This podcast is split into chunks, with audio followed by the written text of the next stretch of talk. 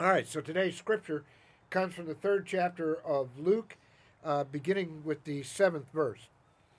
When the crowds of people came out for baptism, because it was a popular thing to do, John exploded. Brood of snakes, what do you think you're doing, slithering down here to the river?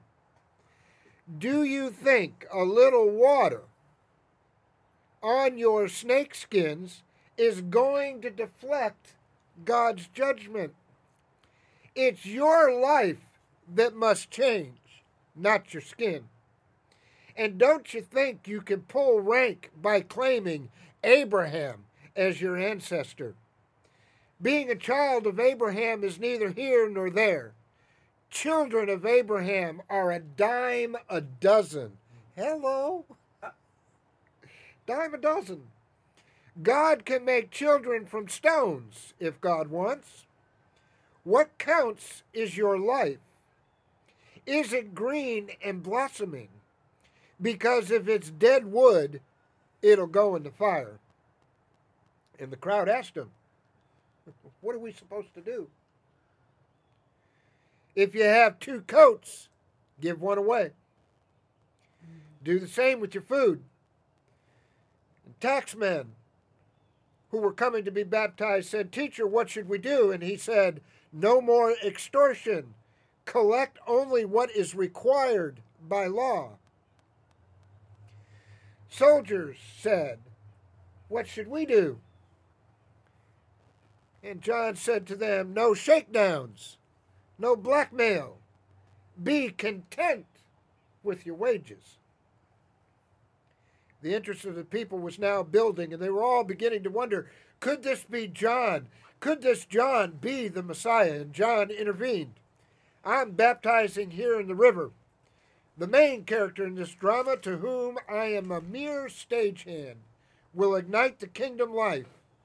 A fire, a Holy Spirit within you, changing you from the inside out. He's going to clean house, make a clean sweep of your lives.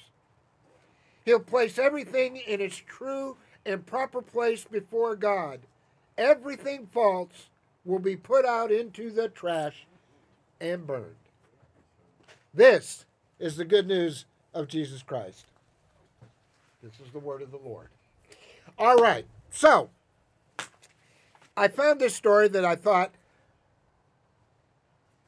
makes sense to this particular scripture because if we're really honest as we listen to it, we kind of sit there and go, well, why not?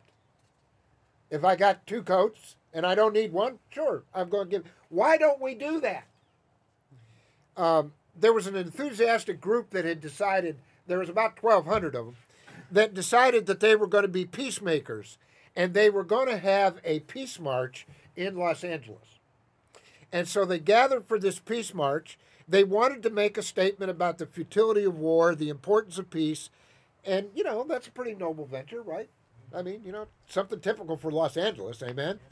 And uh, before they'd gone too far, however, the peace march stalled out. Yeah. About half the group had disbanded because of some bickering within the group.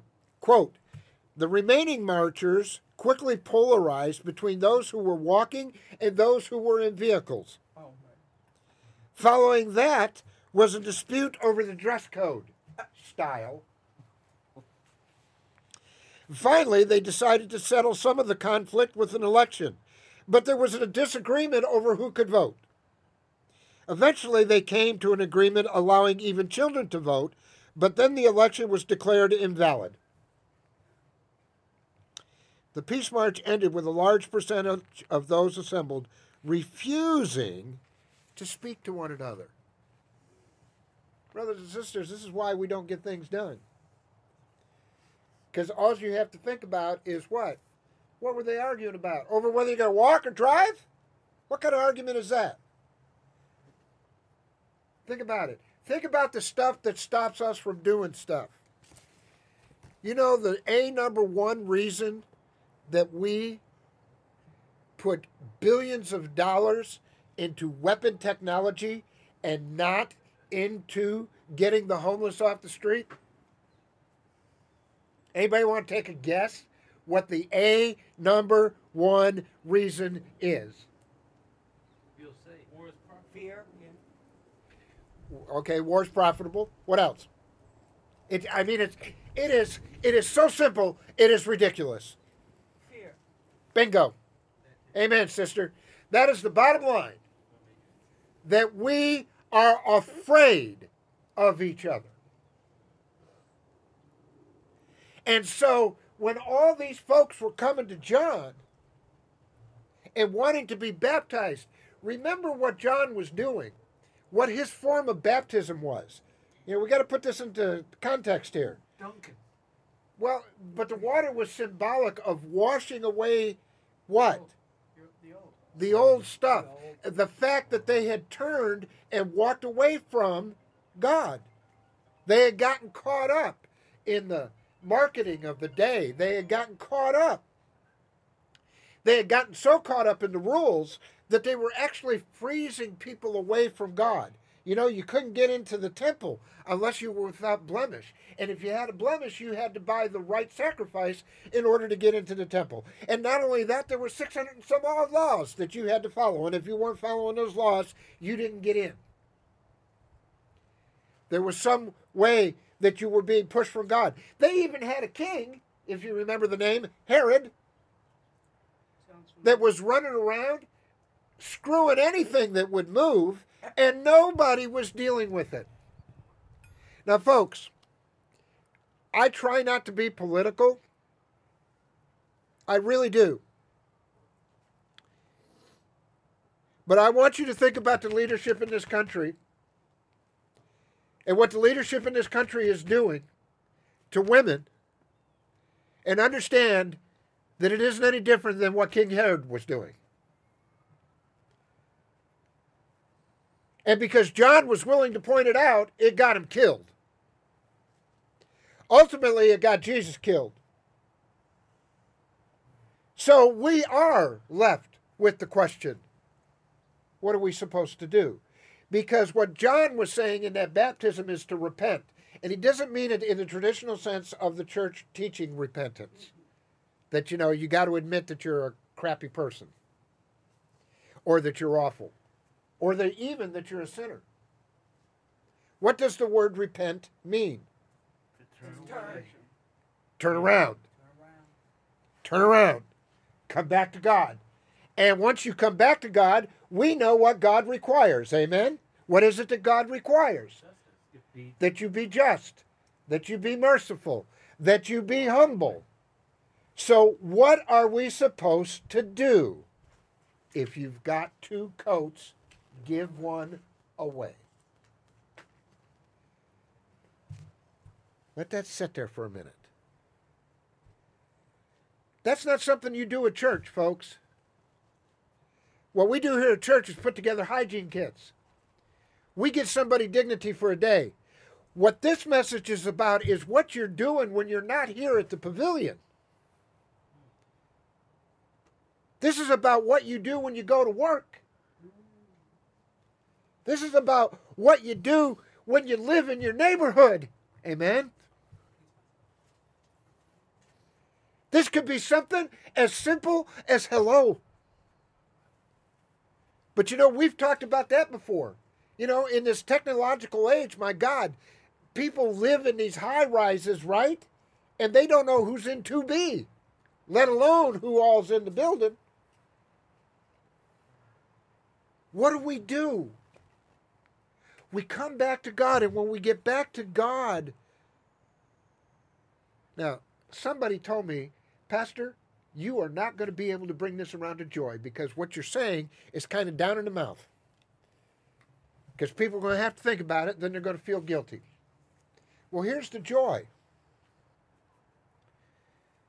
You will have never felt as much joy as you feel when you are able to meet somebody's need.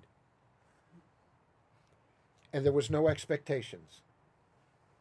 You weren't driven by the guilt of the church because, oh, well, the, the church is coming together today. We're doing this, so I got to do it. No. It isn't going to do it happen because you get a tax write off. The joy comes because somebody states a need and you can meet it. And you can meet it why? Because you are a child of God that is wonderfully and uniquely made in the image of God. And that is enough. That's what this is about.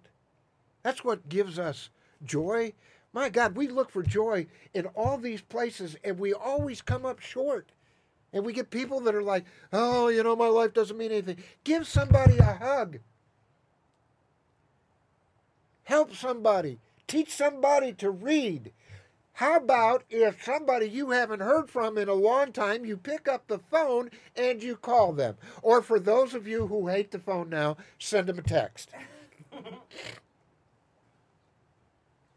Doesn't have to be complicated. I tried that this week. You know, some people that I haven't heard from in a while. I sent them a text. All I said was, hey, just saying hi and God bless you. I cannot tell you the responses I got back. Thank you for thinking of me. Thank you for remembering me. So, what should we do for Christmas? If you got two coats, give one away. Got some extra food, give that out. If you're involved in collecting people's money, be fair. And if you're in some position of authority over folks, don't you dare take advantage of them. And if you've got some way to meet a need when it gets put in front of you, recognize that that person that is standing in front of you with that need is wonderfully and uniquely made in the image of God. And if you need a reason to help, that's enough. God bless you.